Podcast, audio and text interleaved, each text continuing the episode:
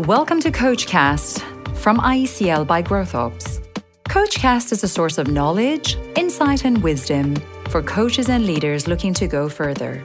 In our podcasts, we take an immersive dive into the minds of extraordinary people and bring you inspiring and educational interviews with today's most relevant and influential coaches and thought leaders. In studio today, we are delighted to welcome Jonathan, or Jono Srikanthan, who is the director of the Atlassian Foundation. Jono is the co founder of Young Change Agents, a social enterprise aimed at helping our young people see problems as opportunities. Jono is passionate about three things his faith, his family, and the All Blacks. Let's listen in. So, Jono, what can we as coaches or can organisations in general learn from the All Blacks? I hear you're a fan. Um, I, was, I, was, surprised you put this question in here actually, because uh, for Christmas I got given a book called Legacy, and I highly recommend it. I'm only halfway through it, mind you, uh, which talks about uh, business, what businesses can learn from the All Blacks, and um, the first chapter really stood out to me, and the chapter is called "Sweeping the Sheds." So there's a tradition in the All Blacks that the the top player of the game or the, the player of the match has the responsibility at the end of the game after after all the work and the, and the lockers are done, when people have changed and they go out, that they have to clean it up. They have to pretty much sweep it, uh, sweep it out, sort of thing. And it's a tradition that's been going for a, a while now. And the idea there is to to maintain or bring humility back into the role, back into into into players, right? That to think that no one person is bigger than the team and, and bigger than the game. And I think that's something that um, we as coaches and we as uh, organizations, businesses could really learn, right? Uh, the people we're serving uh, is, and the people and the, and the team that we're part of is actually bigger than us. And so uh, humility, I think, is something that's uh, that I'm learning a lot in in my roles, both as a coach and um, in in Atlassian, the organisation I'm working for. And speaking of Atlassian, give us a goss. What's it really like to work at Atlassian? Um, Oh, you should know. You guys are based in the same building that we are. You know about our t-shirts and you know about uh, the dress codes that we have. But that's really that's really uh, very peripheral. Uh, it is it is probably one of the most remarkable companies I've ever worked for. Um, the values is at the core of everything that we do. Um, there's five values that govern it. Uh, two of it's got some pretty interesting language in there, but it really hits home about um, what we are and what we're trying to do. And and for me, that was the first thing that I really uh, learnt about uh, the organization and, and, and, still do very much value. It's a highly innovative, uh, very strong culture in, in what we do. Um, but it, at the heart of it, there's a real genuine focus on giving back. And, um, and, and I'm speaking in the context of working in the foundation, the charitable side of uh, Atlassian. Uh, it is very generous in, in terms of what they do. And, and I'll talk a little bit more about it as we progress. And so, can we dig into that now? So, you're the foundation director of Atlassian Foundation. What does the foundation do? What are some of their the activities and, sure. yep. and that generosity? What does it look like? Yeah, uh, so we've got uh, three main focus areas in what we work in.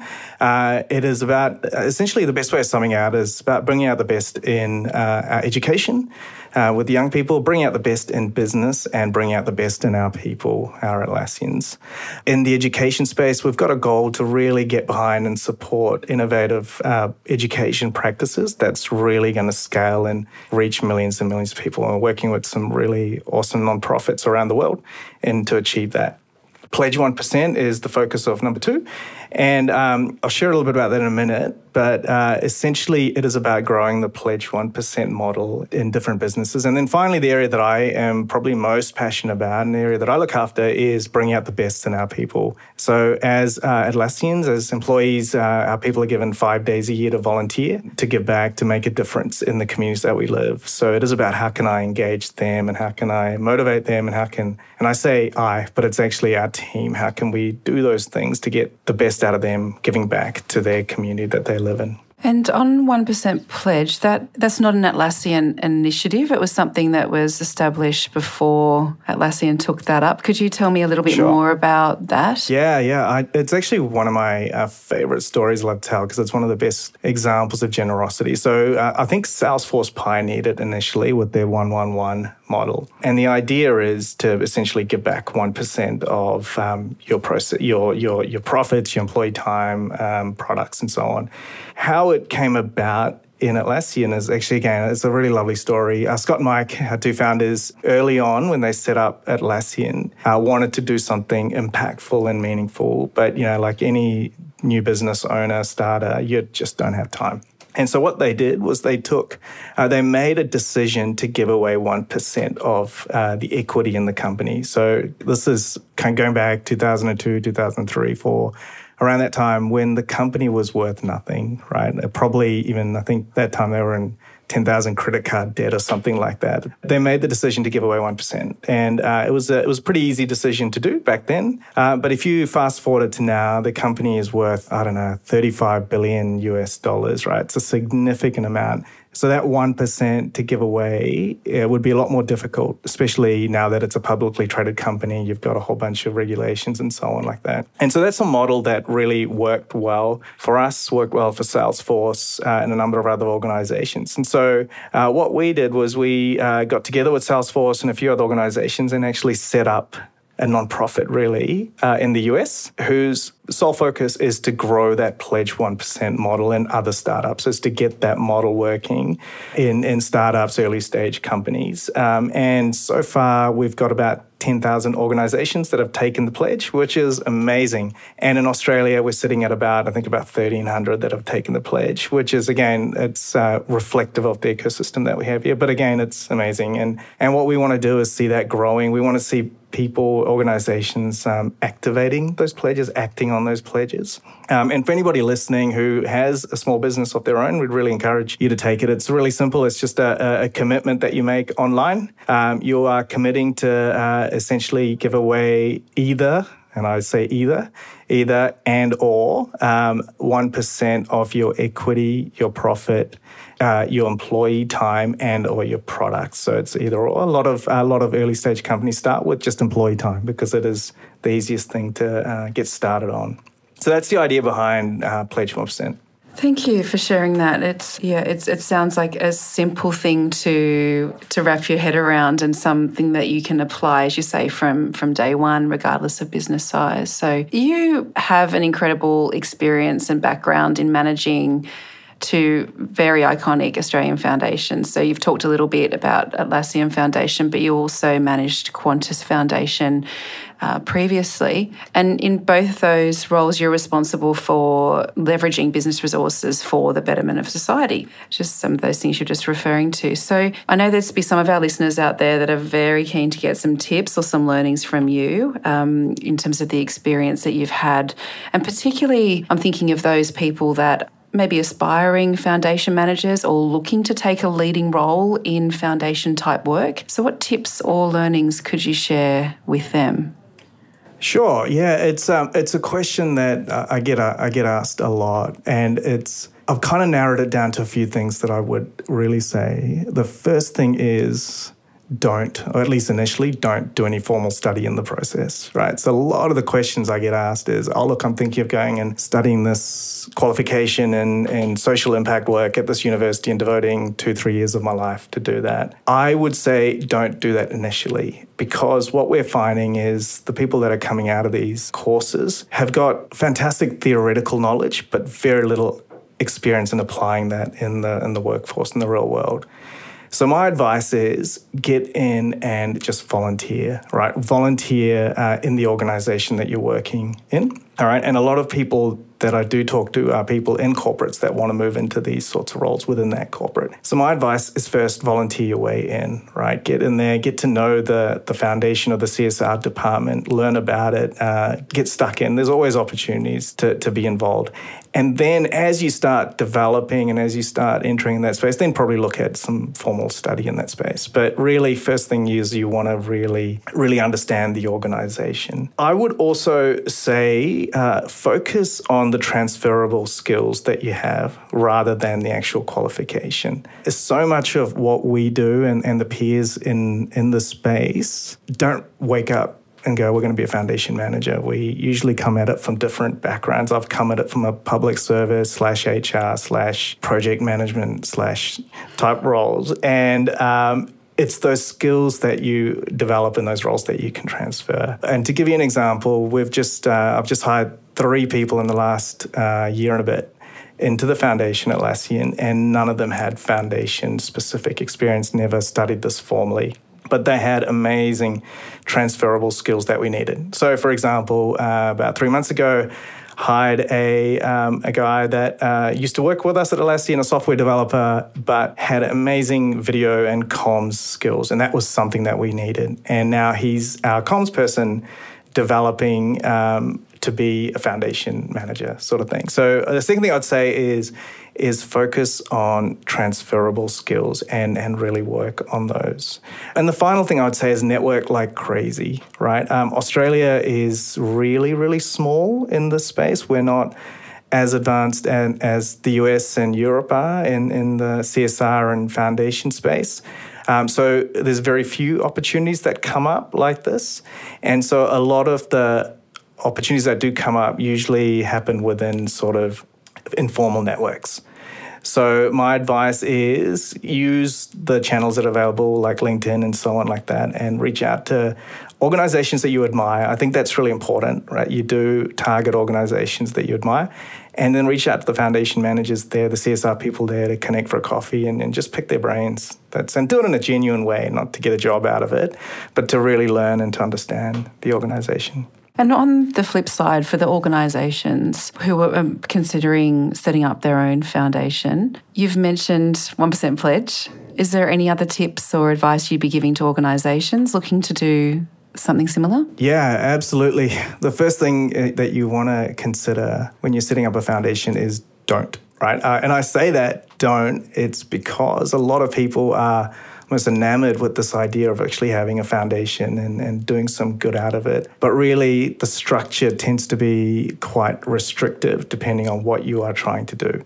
So, the first thing I would really advise is knowing what you are passionate about, knowing the why behind what you're trying to do.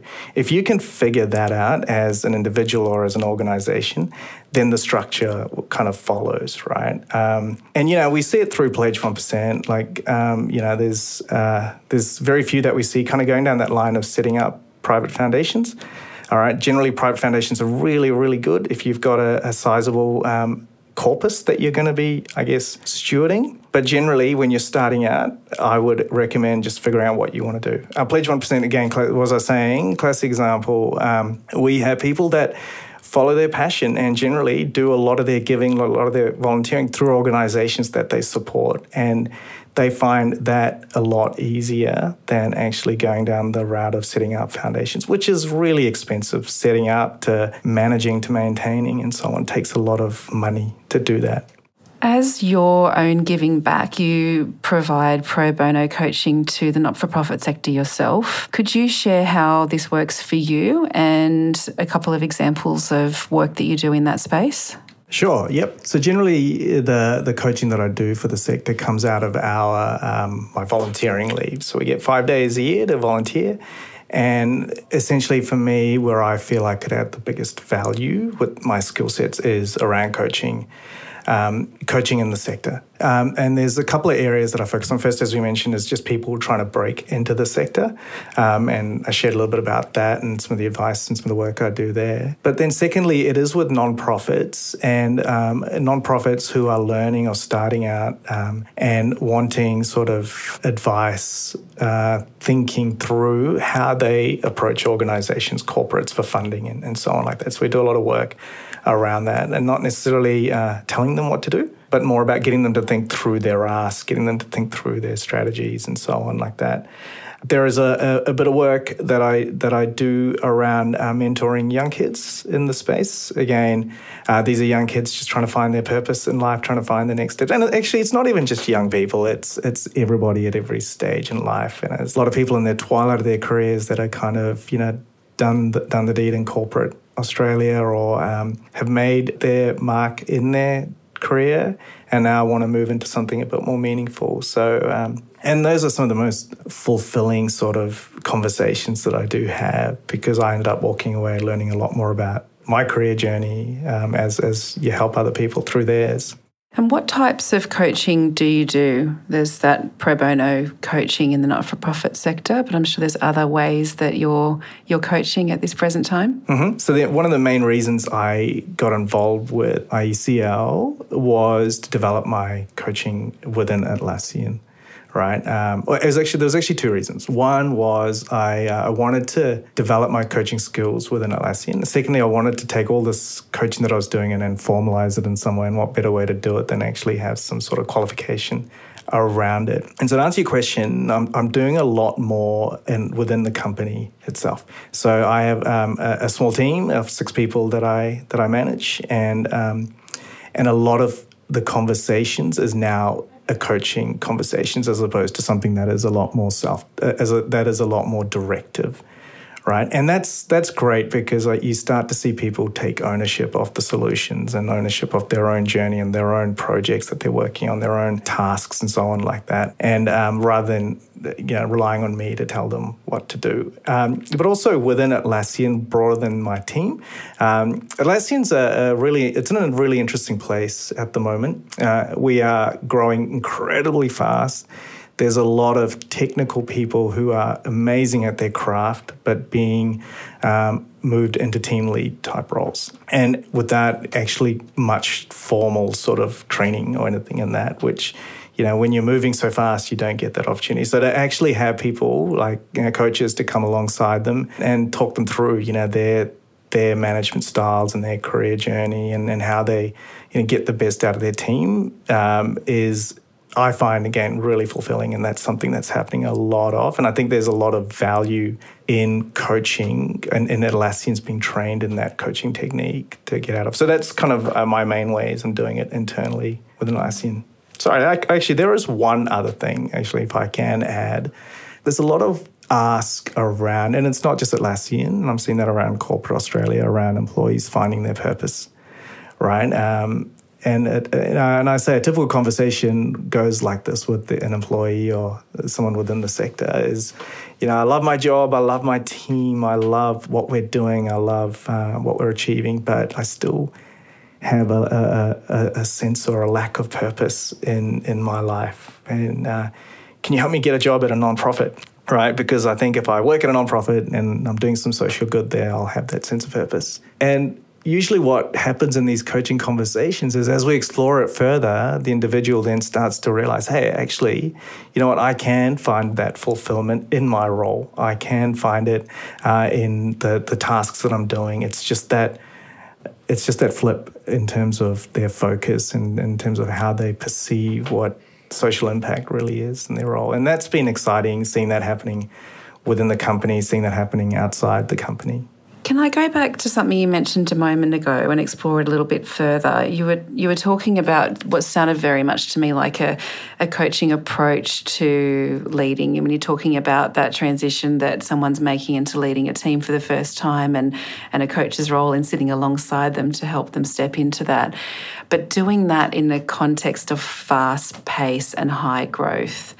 Um, it reminds me of something that I watched recently, which um, was the CEO of LinkedIn talking about, you know, at that time of high growth, you, you have to change style, you have to change tactics. Just literally no time to be with everybody all of the time and providing direction, guidance, training. So you must take a different approach. And I'd, I'd love to explore that a little further with you in terms of how you see that coaching approach to, say, leading a team, enabling organisations like Atlassian to grow and to do that fast? Um, yeah, I think there's two things that really stand out. I think the first one is you've got to know that when you hire, you, you're hiring the right people, right, that have the potential to execute right? That essentially get shit done really, really fast.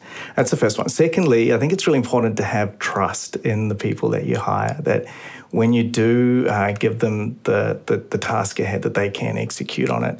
And when you've got those two things going for you, your role as a coach just becomes that much faster and much much easier. So your conversation is really around okay, look, what are we going to focus on today? What's your concerns? And then you know then that becomes a conversation. So the person that you're coaching then actually brings the agenda to you, and it becomes a more of a process around self discovery, right? And that can happen very fast, right? Like uh, it's one of the things I learned. One of the things, take memorable things I learned when I did the ICL coach is how to coach on the run, how to coach on you know on the fly, sort of thing. And so much of these conversations just happen, you know, while you're at the water cooler or when you're on a quick VC right? And it's just really about asking the right questions. As soon as you can ask the right questions, you can just see the light bulb happening. But you can't do that if you haven't got the trust built with that person and if you don't hire the right people into the role. And that's just something that we see in these fast growing companies happening a lot. There's so much effort put into hiring the right people. Like Atlassian interviews, you know, you, most people go through about six to eight interviews before they get the role, right? It's a lot of kind of hoops to jump, but it's to ensure that we get the right people. And it's to also ensure that the people that we get actually want to come and work with us. So that we put a lot of effort into that. And then secondly, we put a lot of effort into building trust in, in, in the teams that we do. And I think those are two real foundational things. You've mentioned a couple of times your ICL coach training, and you are part of the ICL alumni. What uh, drew you to coach training in the first place? Yeah, um, I think I mentioned it before. I think two things. I generally had a need to uh, adopt a better way of leading my team of this, this people, six people, um, that was beyond being directive. That was the first real goal. Uh, secondly, um, I really wanted to formalize a lot of what I what I do in an informal capacity, either within Atlassian or outside in the sector. And so to have some sort of qualification, some sort of methodology, right, really helped. And it really gave me something to hook it onto. And then also just having a, a community around around me that that is supportive, that is encouraging, that is almost in the same boat, right, uh, really helps. And I think they're the, they're the kind of the, the main things that really did. And, and you know what? Actually, you guys being based in my building, having to jump in a bit, lift and go down a few floors really, really helped, right? yeah. It's handy. Yep. What research did you do beforehand to determine whether ICL was the right place? There's a few options out there. Yeah. And aside from us being in the right building? Yeah, that, that, that played a small part. Look, to be honest, not much, but a lot of lot of what I got was the alumni people that I was talking to had done, you know, the, the level one, the level two, and they were the best advocates I think um, ICL actually had. It's like, Jono, you're doing this already at Atlassian you're doing this externally, go get certified, go get some formal sort of structure into it. So, I, uh, to be honest, I didn't really look anywhere. I just listened to the, some of the people that I was that was crossing my path that were recommending me to do it, and uh, just that word of mouth was probably stronger than uh, that recommendation through um, alumni was a lot stronger than anything else that I really saw. And you've, um, as you said, undertaken your coach training and you're applying it in a range of ways. How would you now describe your coaching style? What's what's it evolved to at this point? I, I honestly don't know that I have a style. Um, I wish, yeah, I, I, I don't. I, I generally do think I tend to be quite a. I've learned to listen more. Right? And and that's something that uh, my wife is really appreciative of. But generally, uh, just people are just really generally appreciate that you can actually sit and listen and um, so that's something that, that I've learned a lot, that I've practiced a lot to do. Um, I'm being less and less directive, right? And um, I'm starting to realize sometimes, actually, most of the time, people have it within themselves to actually find the solution and actually run with it themselves. And it's just asking the right questions at the right time is what makes the difference. So, look, I don't have a style. It, I think the style sometimes needs to change with individuals right? Uh, but yeah, no, generally I, I don't have one. And what about as we look forward the future? What are you aspiring to do, and particularly in relation to your coaching? How are you seeing that you might be coaching in the future? Is it any different? Uh, little yes and no. Yes and no. Uh, I, would like to do more in the sector. I, I, really would like to see a lot more people moving into this space. I really would like to, especially Pledge 1%, I'd love to see a lot more organizations kind of moving into, into, into the giving back sort of space. So uh, there's there's opportunities there um, within Atlassian as well. Within our team, we're exploring this um, concept of self-directed volunteering. Right, this is where um, teams kind of come together. They form together around a social cause, around an area that's really passionate, and then they go out and they do something in that space. Usually around high school volunteering. And I think there's opportunities there for uh, for people in the coaching space to really come alongside them and actually provide the support and um, almost ask the right questions, sort of thing, to kind of get them going. So I, I think that's that's probably something that's got me really excited about 2020. Right? How can we uh, grow self-directed sort of social impact within within Atlassian? It'd be awesome to see that happening within you know the broader community as well. Mm. What do you see your role is in that? Would you like to be working with one of the teams or a few of the teams, or do you see yourself more as the coordinator of the efforts? Yeah, look, when you when you work at Atlassian, the first thing you learn is whatever you do, it's got to scale, right? And so the challenge that we have here is how do you take something that is so personal and so almost a one-on-one sort of interaction and how do you scale that right that probably involved you know, which might involve a technology component or something to it. And that's sort of where I'd really like to play and be involved in and explore, right? How can this go beyond just Jono or beyond the, the few people that are that are coaching at Atlassian? How can it scale? And how can people be self-empowered to, you know, ask those questions themselves so they can get better performance? Probably in the right place to find a technology part of the solution. Yeah, probably. Yeah.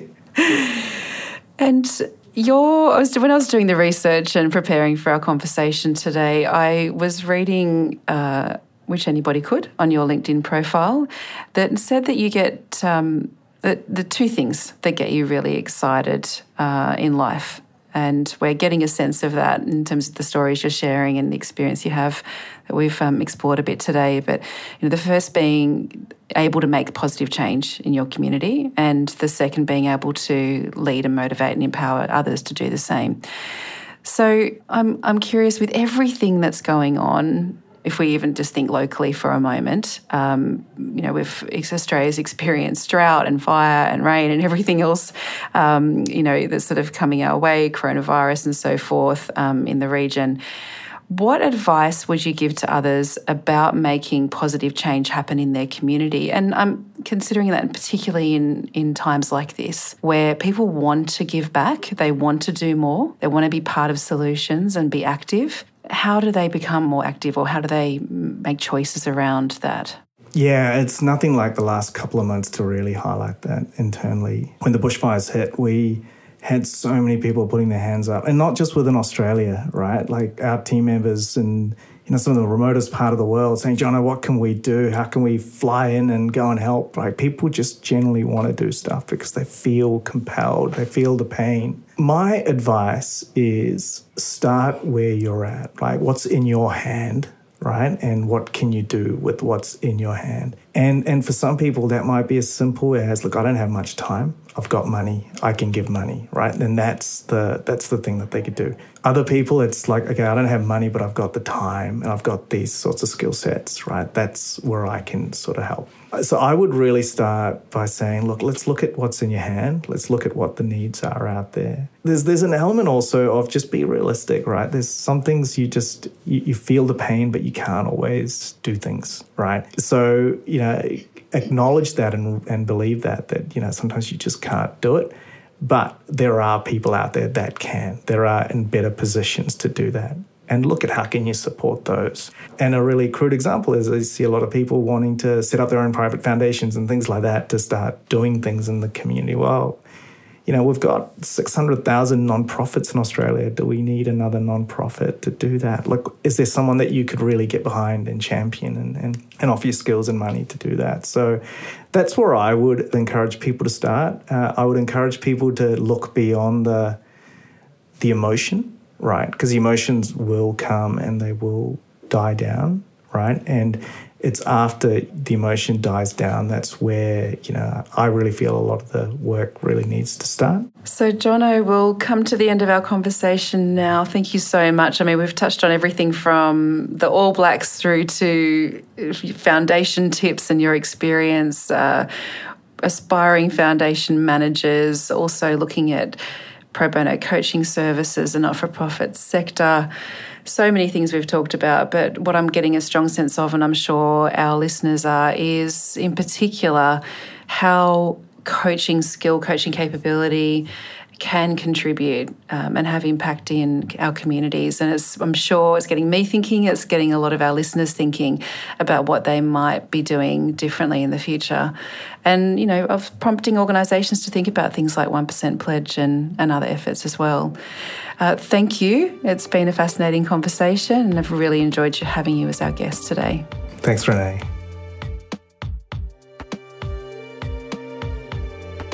We hope you liked today's episode. If you'd like to get the next episode automatically, please subscribe on Apple Podcasts or wherever you listen to your podcasts. We would love to hear from you. Please leave your feedback, questions, and a five star review. Share this podcast with whoever you think would benefit from the topics we cover. Thank you to our hosts and special guest for the great insights gained in today's episode.